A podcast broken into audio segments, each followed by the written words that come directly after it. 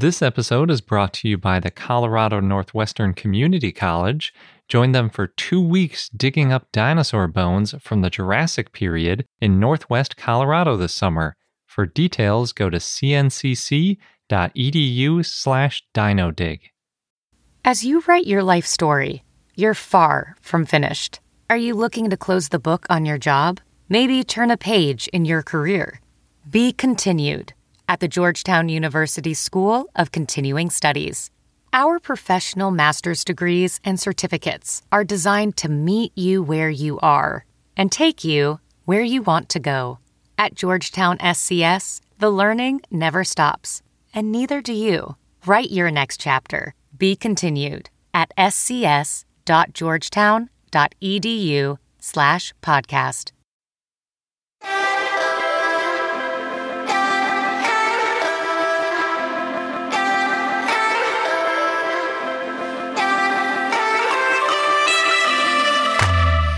Hello and welcome to I Know Dino. I'm Garrett, And I'm Sabrina. and today we have an interview with Jack Horner, which we're really excited about, and a discussion about Maiasaura peeblesorum, as well as a lot of dinosaur news. So, first in the news, there's a story from gotscience.org by David Hone, and he describes the Giraffatitan that's in the Museum for Nature in Berlin. It has been installed there since the 1930s, but then it was disassembled, cleaned, repaired, and remounted back in 2007. Back when it was originally mounted, they pierced many of the bones with metal rods in order to hold it up, and that allowed them to mount it in a way that looked a little bit more, you know, realistic, I guess, even though you'd never see a dinosaur's bones like that. But it, you know, wasn't covered in metal, it was a little more hidden. But obviously, that's not the best way to preserve fossils, drilling a bunch of holes in it. So when they put it back up, they built a complete metal framework around it, and they use that basically to hang the bones off of it rather than pierce them. So there's a lot of wrapping metal around it. You see more metal, but obviously better for the fossils. The new style also allows them to easily remove individual bones for research or cleaning. And while they had all the bones out, they took the opportunity to digitally scan key bones for research. We've talked some about those 3D models that they have. The article also goes into some details about different fossils, quote unquote fossils, that you might see in a typical mounted dinosaur. Because complete fossilized skeletons are very rare, they have to do some interesting things to finish the skeleton. There's basically three main things that the author points out you can do. You can take a fossil from a similar specimen of a similar size and just put it right in there. You can copy a bone from another specimen or a similar bone in the same fossil, like a rib, for instance. Most of the ribs are pretty similar, so you might be able to just copy one over. And then finally, you can sculpt a best guess of what is known about that specimen and just kind of come up with a bone. And they have to do that quite a bit, actually, because especially in new species, they might know some relatives, they might have an idea of what it looks like, but they need to scale it, so you have to actually build the thing. David also mentions that museums highlight on occasion which bones are real fossils and which are replicas or other reproductions, but many don't do that. If you're interested, he points out a couple things you can do to tell if it's a real or a fake. You can look at different colors in the fossils. A lot of times, the fake fossils or the casts or the replicas or whatever you want to call them will have a more consistent color. And in the real fossils, they might have to fill in gaps. And that leads to inconsistent color as well as other sedimentary processes getting different chemicals can change the color a little bit. You can also tell differences in the texture, especially if it's sculpted because sculpted fossils tend to be a lot more smooth than the rough texture that you get on an actual fossil. But at the end of the day, it's important to remember that almost every dinosaur skeleton has at least one replica bone in it, so it's not really anything to be disappointed in. It's just kind of fun to look at them and try to find which fossils were original and which weren't. The next news story comes from the Cambridge Network. On their website, they talk about an interesting old song that's related to dinosaurs. A little bit of brief background. There was this place called the Crystal Palace, which was built for the original World's Fair in England. And like a usual World's Fair, it had tons of spectacular exhibits. and a giant iguanodon model was a big piece of it. Yeah, it was because of Sir Richard Owen who coined the term dinosaur. We talked a little bit about that in previous episodes. So while they were making the giant iguanodon model, a group of entrepreneurs who were involved in the World's Fair in 1853 dined inside the mold of the giant iguanodon, and they were reported to sing a song about dinosaurs. And I found some of the lyrics to that song, so I want to share those. we don't know how it was sung because it's just written down, but the song goes something like A thousand ages underground his skeleton had lain, but his body's big and round, and there's life in him again. the jolly old beast is not deceased, there's life in him again. Roar! I'm assuming they actually roared because they're probably drunk. So that mold would be one of the ones that they used to create the world's first full sized set of dinosaur sculptures. And like Sabrina mentioned, it kind of brought dinosaurs to the forefront of a lot of people's minds. Next in the news is a place called Erenhot. I think I'm saying this right. It's an area between China and Mongolia where several dinosaurs have been discovered lately. And because of that, it drew our attention to this awesome dinosaur arch that they have there. So, this arch consists of two huge sauropod sculptures that are quote unquote kissing over a road and their necks serve to make an arch over the road, which reaches a height of 19 meters or 62 feet at the highest. And when you combine the length of the two sauropods facing each other, it's a total of 80 meters or 262 feet in length. So it's pretty huge. They're located in the Gobi Desert in Inner Mongolia, and that area has attracted the attention of paleontologists since the 1920s when the first dinosaur was discovered there. And despite the arch being built in 2007, the dinosaurs look a little bit 20s era with their tails dragging on the ground and, you know, some other things that if you look at them, you're to say, eh, doesn't really look like a dinosaur. But it's still cute. yeah, they're still pretty cool.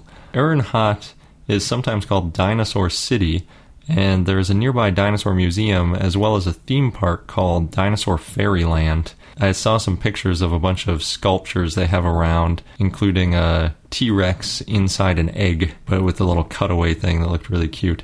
It looks like a pretty neat place to visit. Apparently, they get a lot of visitors in that area, despite it being a little bit out of the way. Next in the news is a prehistoric forest. And if you read that article, you probably thought it was a real forest.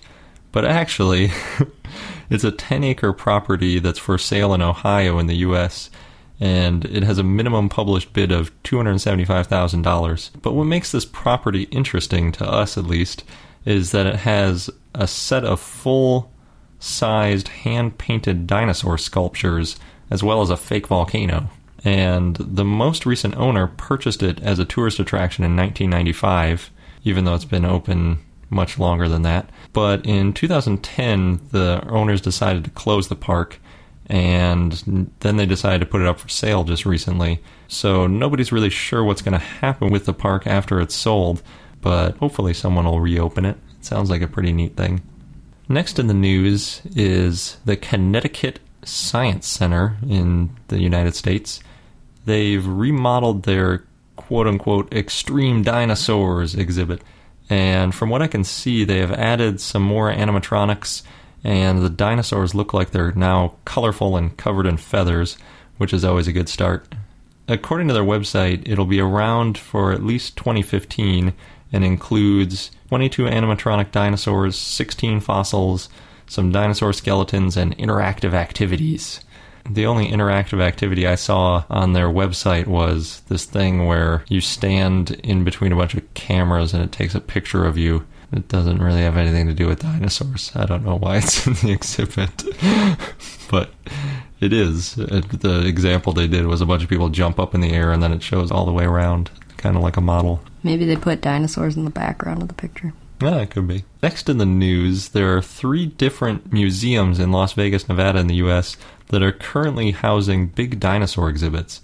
They're partnered together and have complementary exhibits rather than showing the same thing or similar things in each museum. And Aaron Micallef curator of the Springs Preserve, said that it could have been a situation that didn't work out well, and it w- would have been like several girls showing up to the prom with the same dress on. So they decided to all work together to make complementary exhibits, and since all three museums are nonprofits, there wasn't a big kerfuffle about who got to show what, I guess. So the three museums that are involved are the Discovery Children's Museum, which is displaying dinosaurs, Land of Fire and Ice through September 13th, and it includes the different habitats that dinosaurs lived in and has an ice slide and ice cave with tunnels for kids to crawl through. There's also the Springs Preserve that's displaying something called Dino Summer, through September 20th, and that one includes animatronic dinosaurs and, quote, arcade style video game systems where visitors can drive a virtual dinosaur,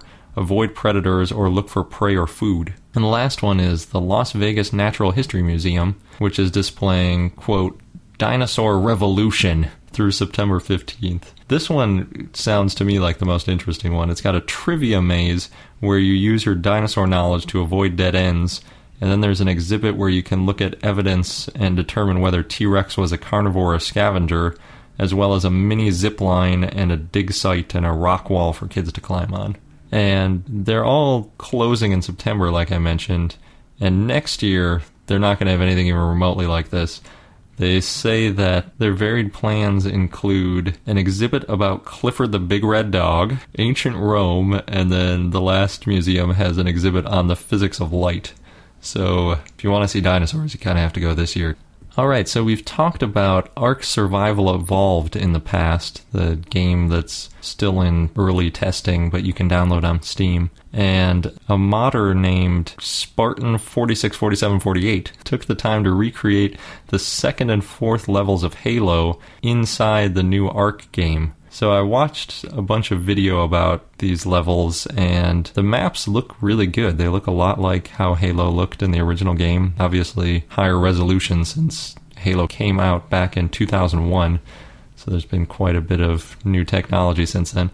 And watching somebody play through it reminded me of a Turok style game where there's lots of guns and dinosaurs and all that kind of stuff. But if you're into Halo, it's a pretty cool combination and both of the levels are available in the Steam Workshop where you can download them. And since Sabrina and I just got to 100% in Lego Jurassic World, we might have to check this one out now. This is going to sound crazy because Jurassic World is still in theaters, but there is already news coming out that there's going to be a sequel, which is probably because it's grossed $1.5 billion worldwide, making it the third biggest movie of all time after Titanic and Avatar.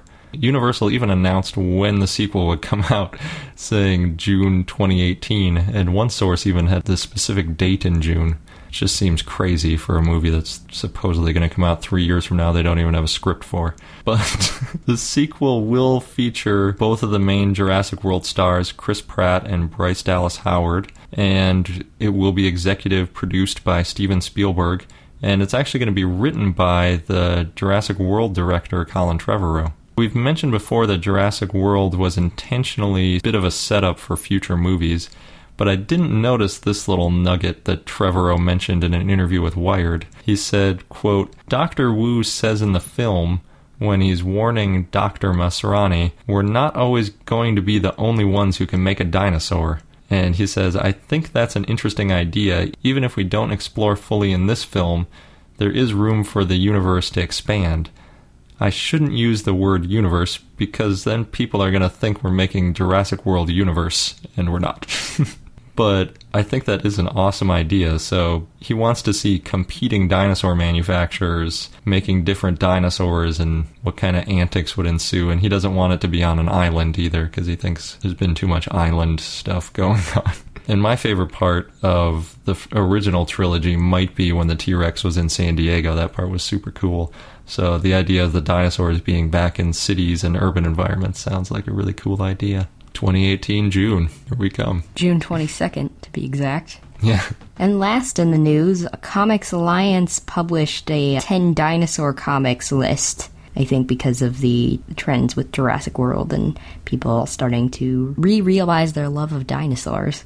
They're not all new comics. Some of them are ongoing, some of them are also from the past. So, just to list a couple examples, we've got Cadillacs and dinosaurs.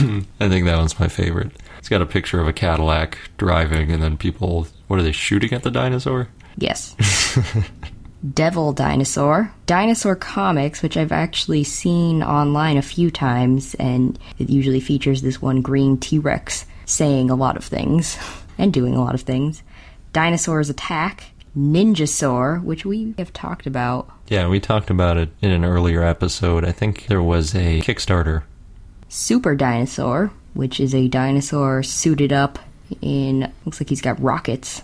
Is that the one with the T Rex holding little joysticks for his huge arms? Yes. yeah. Turok and Tyrant, Age of Reptiles, and Paleo. Oh, as well as The War That Time Forgot and Warlord. We'll post the link on our blog later this week, and you can also see they have a bonus Jurassic World fan art gallery. Some of those pictures are actually really good. And that wraps up the news. This episode is brought to you by the Colorado Northwestern Community College, where you can become a part of the scientific process. As a participant, you can go on a real life dinosaur dig, and you'll be helping to advance science and our understanding of the ancient world. What's really cool is that the fossilized bones that are being excavated, they're public and they're going to be displayed and preserved for future generations to study and admire. Yeah, we've mentioned how that's a really important part of the scientific process, not just getting them out and describing them once, but keeping them and preserving them so that future questions and future scientists can take a look at those bones to answer new questions and validate results. And the site is special and also near and dear to me because it's in the Morrison Formation, known for the sauropods, Mm-hmm. of course, of the Jurassic time. And it represents one of the best bone beds ever found in the saltwash member. Yeah, the current interpretation is that the site was the result of a brachiosaurus sort of jamming up a river and then other carcasses piling up behind it. Oh no. and that's how we got a bunch of different types of dinosaurs all fossilizing together. So, oh no, but also, yay. Good for us as scientists. hmm And dinosaur enthusiasts. yes. So there are two scheduled digs if you want to get involved with getting these bones out of the ground. You can go from July 6th to July 20th or from July 22nd to August 5th. Head over to cncc.edu slash dinodig. You'll get all of the details. Just make sure that you register online by May 31st. And again, that is cncc.edu slash dinodig, D I N O D I G. Across America, BP supports more than 275,000 jobs to keep energy flowing. Jobs like building grid scale solar energy in Ohio and producing gas with fewer operational emissions in Texas. It's and, not or. See what doing both means for energy nationwide at bp.com slash investing in America. Jack Horner is the curator of paleontology at the Museum of the Rockies, the region's professor of paleontology, adjunct curator of the National Museum of Natural History, and he teaches the honors program at Montana State University. He's also the inspiration for the character Dr. Alan Grant in the original Jurassic Park. His first big discovery was in the 1970s of a nesting site for the dinosaur Maiasaura, which means good mother lizard, and we'll get more into that dinosaur later. But since then, he's named several other dinosaur species, including Orodromeus, and he even has two dinosaurs named after him. He is also credited with discovering one of the largest T Rexes known, even larger than the famous T Rex named Sue, and his research includes dinosaur evolution and ecology, emphasizing growth and behavior.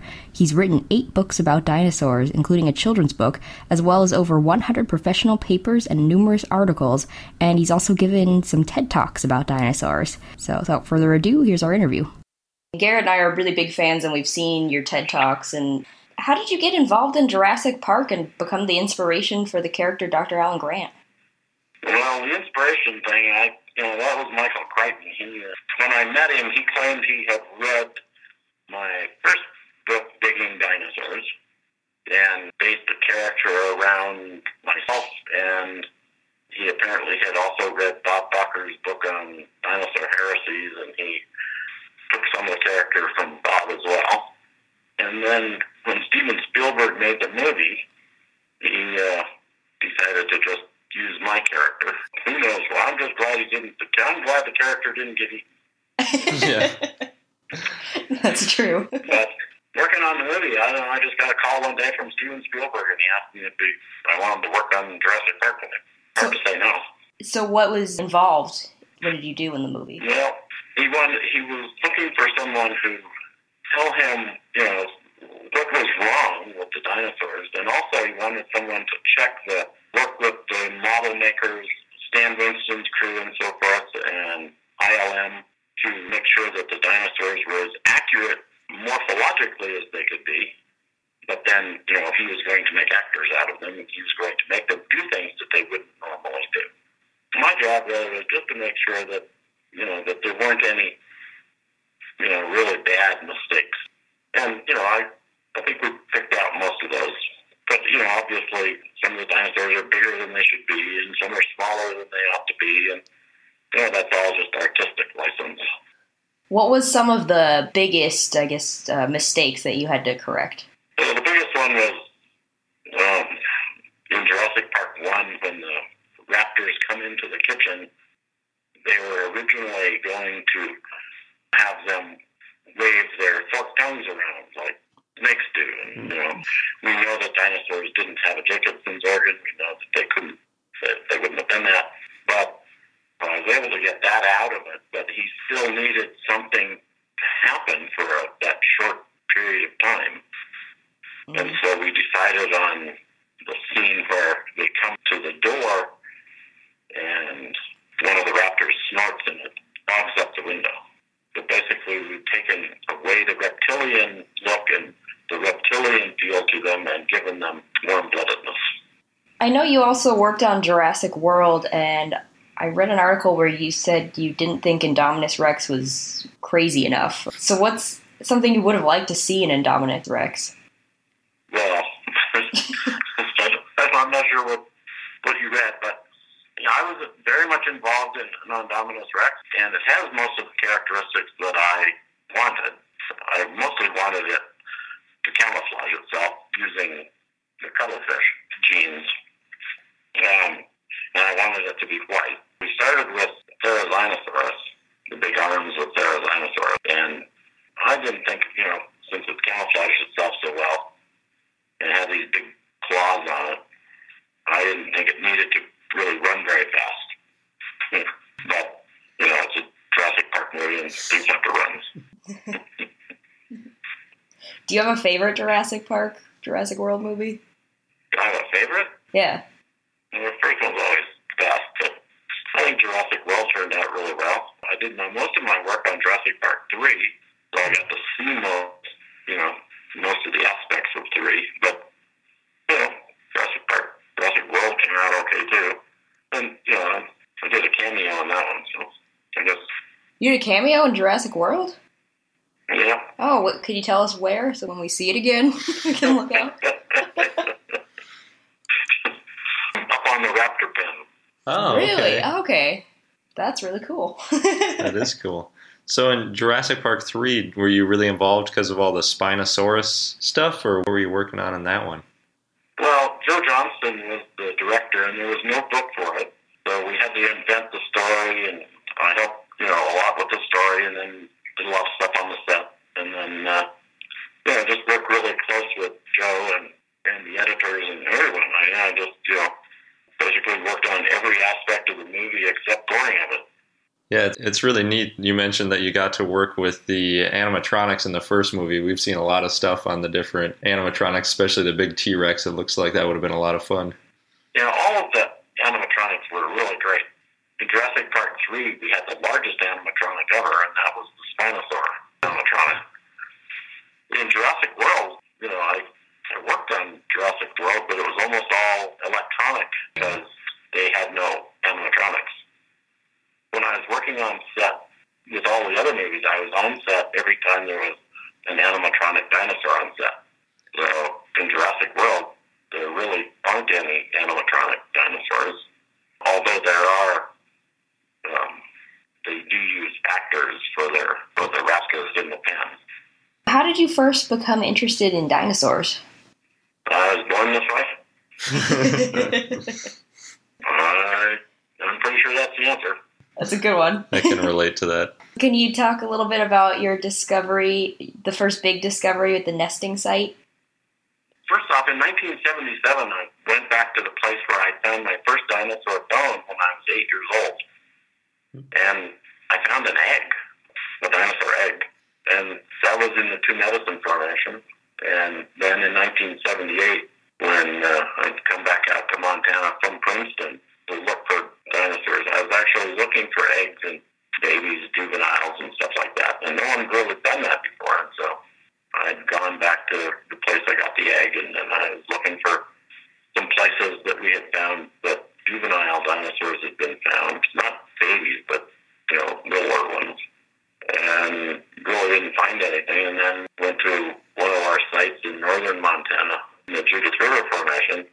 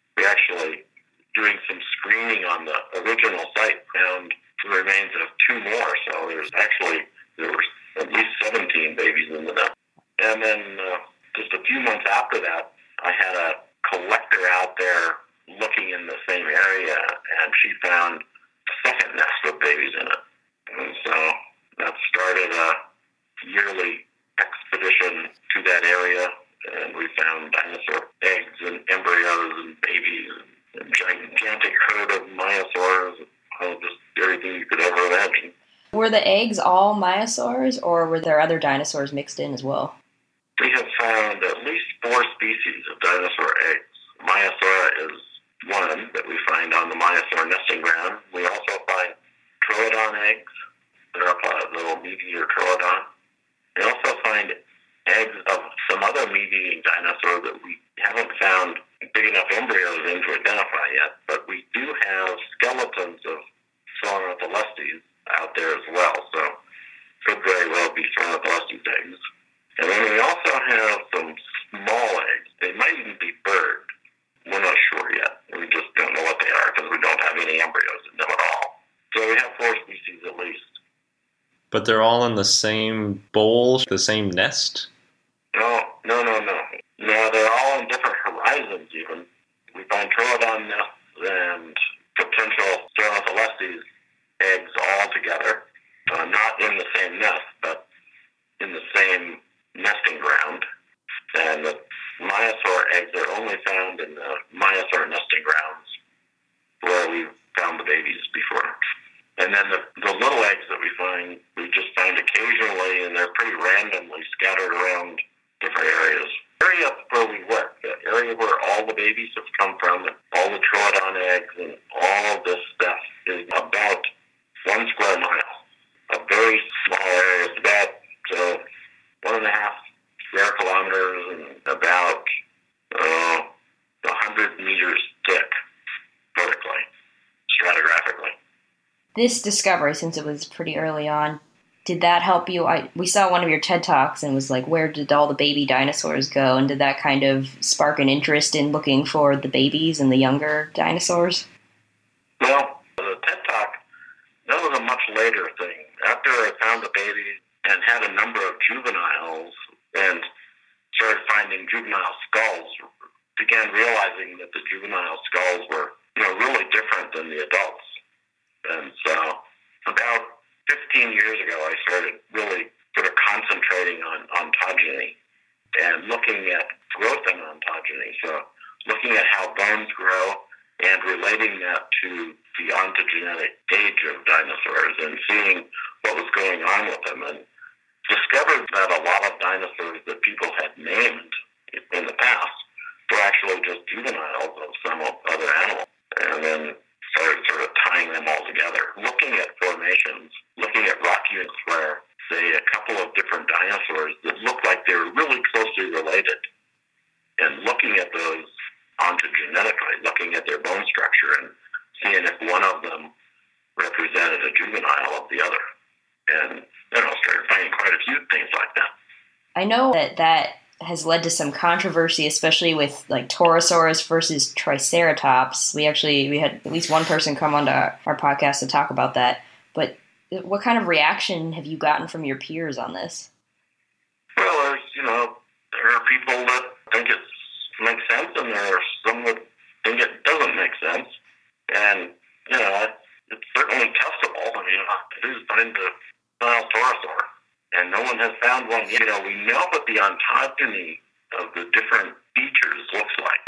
So basically, you know, we know what, you know, how the different epiossifications change shape, and so we know that a mature, for instance, one of the little epiossifications on the edge of the frill, we know when there's juvenile or even subadult, and all of the torosaurs that have been found have the adult morphology of Triceratops. So until someone finds a juvenile or subadult torosaur, it's still the most parsimonious explanation.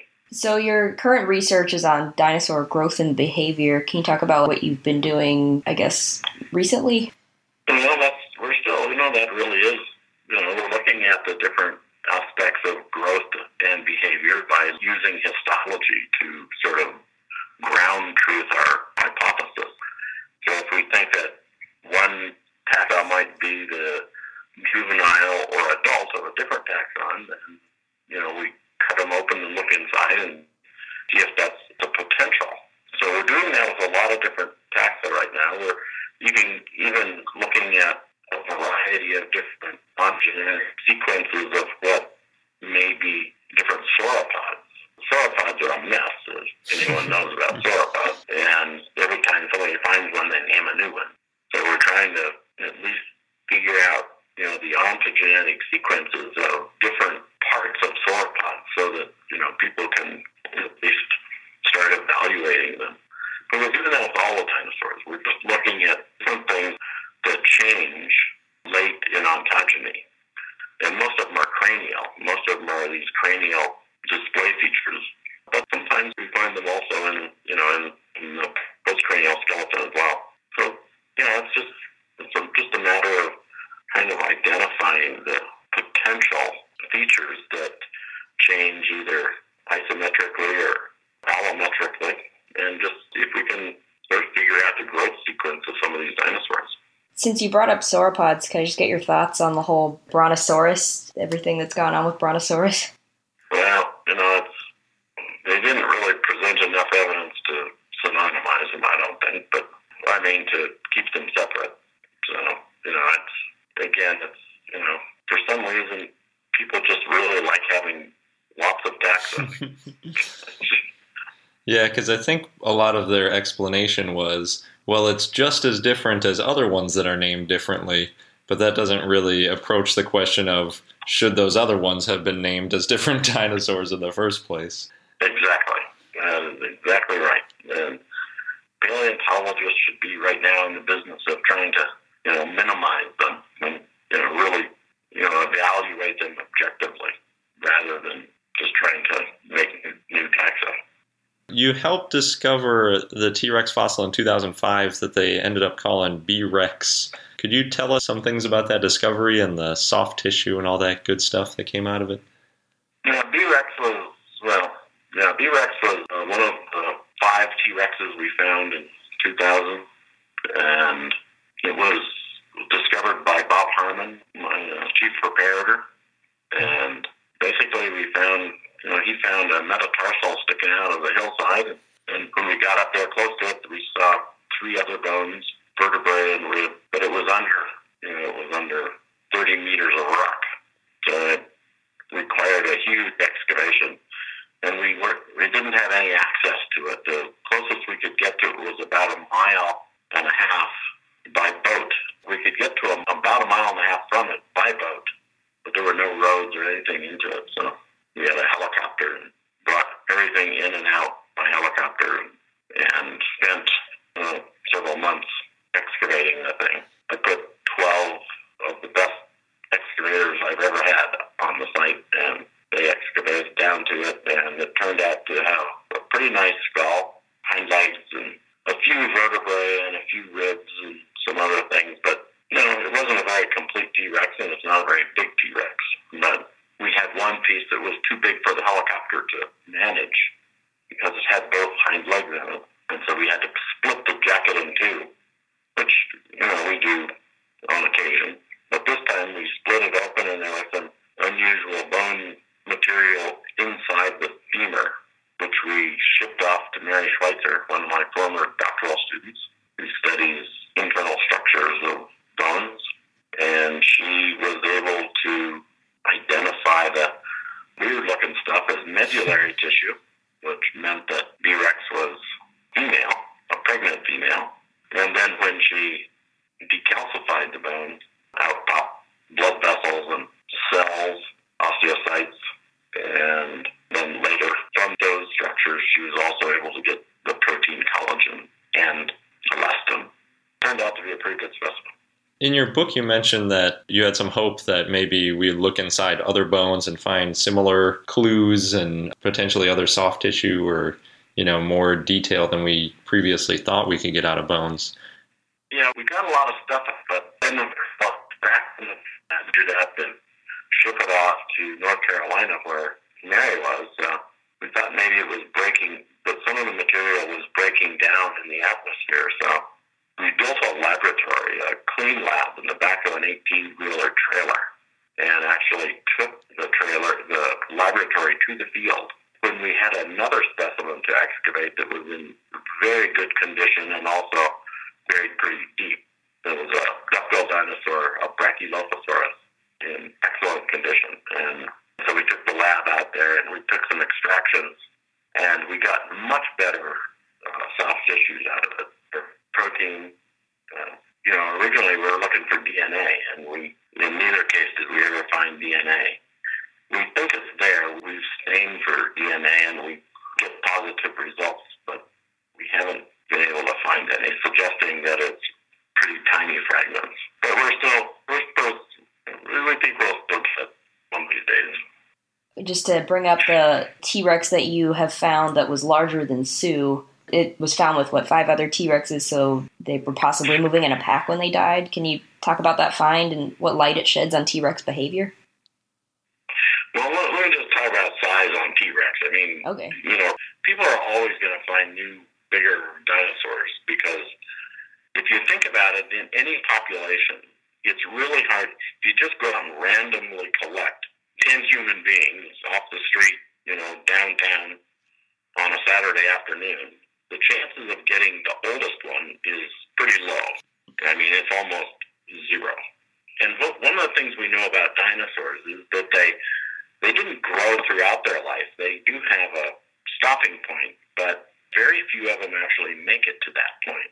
So most of them are dying before they reach a skeletal maturity. And every T Rex we've found so far is still growing. So we don't have any T Rex yet that shows skeletal maturity. And that includes Sue, and it includes the big one that we have as well. So a bigger T Rex doesn't mean anything really. Just like a bigger anything. I mean, you know, a bigger sauropod doesn't mean anything. And a bigger, I mean, it's just, you know, it's, it's interesting just, you know, from a very general point of view. But if you understand that dinosaurs, that most dinosaurs are subadults or, or still growing, it doesn't really mean anything. So you were talking a little bit about DNA in the fossil finds, and it immediately reminded me of how you say, well, we already have the DNA basically in our modern birds, and your whole Chickenosaurus project that that How to Build a Dinosaur book is based a lot around. What inspired you to start working on that? I, you know, we couldn't get any DNA out of the dinosaurs, so. you know, we know birds are dinosaurs, and, and therefore, you know, we have dinosaurs. But it's always interested me that birds have evolved, they've changed so much from their dinosaurian origins, and even within birds themselves. I mean, modern birds are very different than Archaeopteryx, and it's clear that you know that the changes that they went through are the potential of their of the genetics, the, the genetic pathways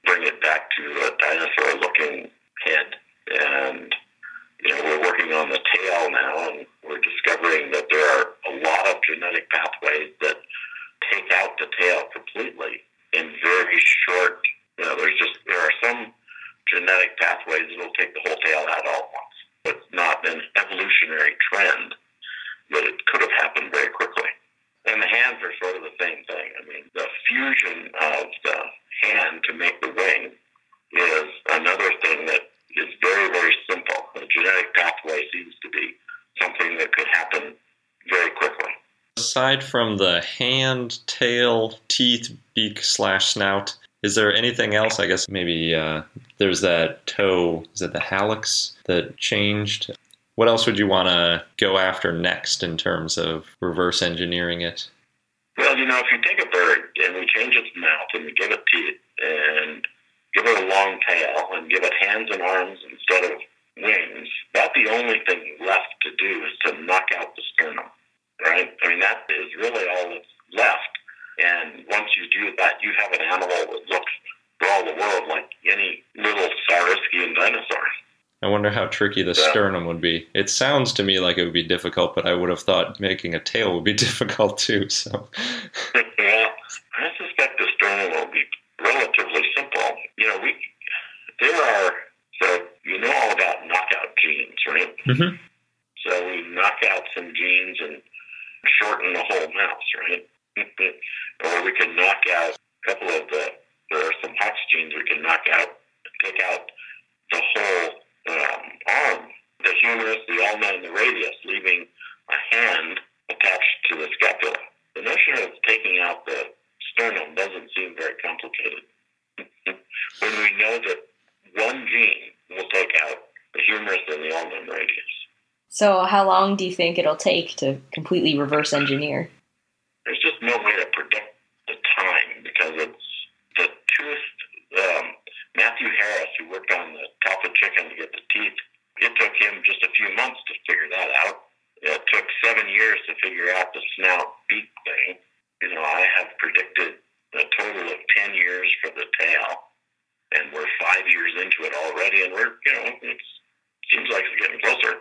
So I'm still guessing that it won't be more than five more years at the most mm-hmm. before we figure the tail out. And the hands, I think somebody else is going to get pretty short shortly as well, because there's a couple of labs working on it. You know, so again, it, you know, it's just a matter of luck. It's, if we knew what the genes were, obviously we would do it, but we have to identify them. And some of them are atavistic genes, some of them are actually, you know, genes that the animal carries, and some of them are genetic pathways that we have to sort of reinvent. Um, so, you know, it's like the tooth gene. I mean, we can put a, we can get a first generation tooth to grow in a bird, but it won't have enamel because birds have lost their enamel gene, which means we'll have to add it transgenically. Which is, you know, I mean, that's, transgenics is fine. It won't be the exact genetic pathways that, you know, it won't be a historical thing. But the idea is to make a dinosaur, then, you know, Indominus Rex should be just as much of a dinosaur as anything else, right? About how many people are working on this? Well, that's a good question. When I started the project, everybody thought it was just the wackiest idea. and people, when I tried to get postdocs to work on it, there were people that told the postdocs, the potential postdocs, that it would kill their career. I mean, it just it just everybody just thought it was the craziest idea. And now we've got you know the Tabin Lab at Harvard working on it, and you know everybody in the country is just trying to get a piece of the action there. There at least five laboratories in North America working on it. But you know I think that's probably true with most projects, right? Most projects people think are a little wacky to begin with. Going into your writing, you've written eight books so far, but do you plan on writing more in the future? I've got two that are just about finished. One that's really on ontogeny and growth, called Growing Dinosaurs. And then I've got another one that's more about dyslexia and some of the, you know, trying to get kids with dyslexia more interest, more, you know, give them some confidence to get through school so they can get on to the projects in the rest of their life. Has that affected at all being a paleontologist, being dyslexic as well, or doesn't really? Well, I think dyslexia helps. Uh, you know, dyslexia is just a different way of thinking, and we dyslexics are very spatial. And studying bones, you know, or studying geology even, it helps if you're spatial. I think it's I think it's very useful. I think I think dyslexics excel in paleontology and geological fields. They're just not very good at reading. Yeah, some of those words are pretty difficult too. Yeah, it's you uh, know, it's just a different way of thinking about stuff. Do you have a favorite dinosaur? No, not really. I, you know, I like Maiasaura because we have so many of them, and I like Hypacrosaurus because we have so many of those. You know, any dinosaur I can get a lot of, I like. So if I have their eggs and their embryos and the juveniles and some adults and adults, that's a dinosaur I really like. Obviously, we can do more with them than we can with any other dinosaur. So, what's on your wish list of finds? Hmm. I don't know that I have anything on my wish list. I just like to think that I'm open minded enough that when I go to the field, I won't miss anything. We have just one last question. What advice would you give to budding paleontologists or dinosaur enthusiasts? Follow their dreams. That's all there is to it. You know, just read up all they can on things about dinosaurs and geology and mathematics and you know anything useful. But then spend a lot of time, spend more time thinking about it than reading about it. Thank you so much for taking the time today to talk with us. You're very welcome. Hey, it's Kaley Cuoco for Priceline. Ready to go to your happy place for a happy price? Well, why didn't you say so? Just download the Priceline app right now and save up to 60% on hotels. So, whether it's Cousin Kevin's Kazoo concert in Kansas City, go Kevin, or Becky's Bachelorette Bash in Bermuda, you never have to miss a trip ever again. So, download the Priceline app today. Your savings are waiting. Go to your happy place for a happy price. Go to your happy price, Priceline. CarMax is putting peace of mind back in car shopping by putting you in the driver's seat to find a ride that's right for you. Because at CarMax, we believe you shouldn't just settle for a car, you should love your car. That's why every car we sell is CarMax certified quality so you can be sure with upfront pricing that's the same for every customer. So don't settle. Find love at first drive and start shopping now at CarMax.com. CarMax, the way car buying should be. So now on to our dinosaur of the day, Maiasaura, whose name means good mother reptile. Maiasaura was a hadrosaur, duck-billed dinosaur that lived in Montana in the late Cretaceous, and the first fossils were found in 1978, and the genus was named in 1979. Marion Brandvold and her son David Trexler found quote-unquote Egg Mountain, as it's known now, which is a nesting site in Montana. Marion found the eggs, and a woman named Laurie Trexler found the holotype. She found a Maiasaurus skull. And it was Jack Horner and Robert Makela who described the holotype. The species name is Maiasaurus peeblesorum, and the name is based on finding these nests with eggs and embryos and young dinosaurs, which was evidence that Maiasaura fed its young in the nest, and it was the first evidence of a dinosaur doing so.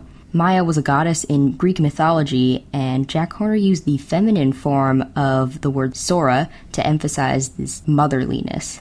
Most dinosaurs, notice, would have the male oriented name. It ends in saurus.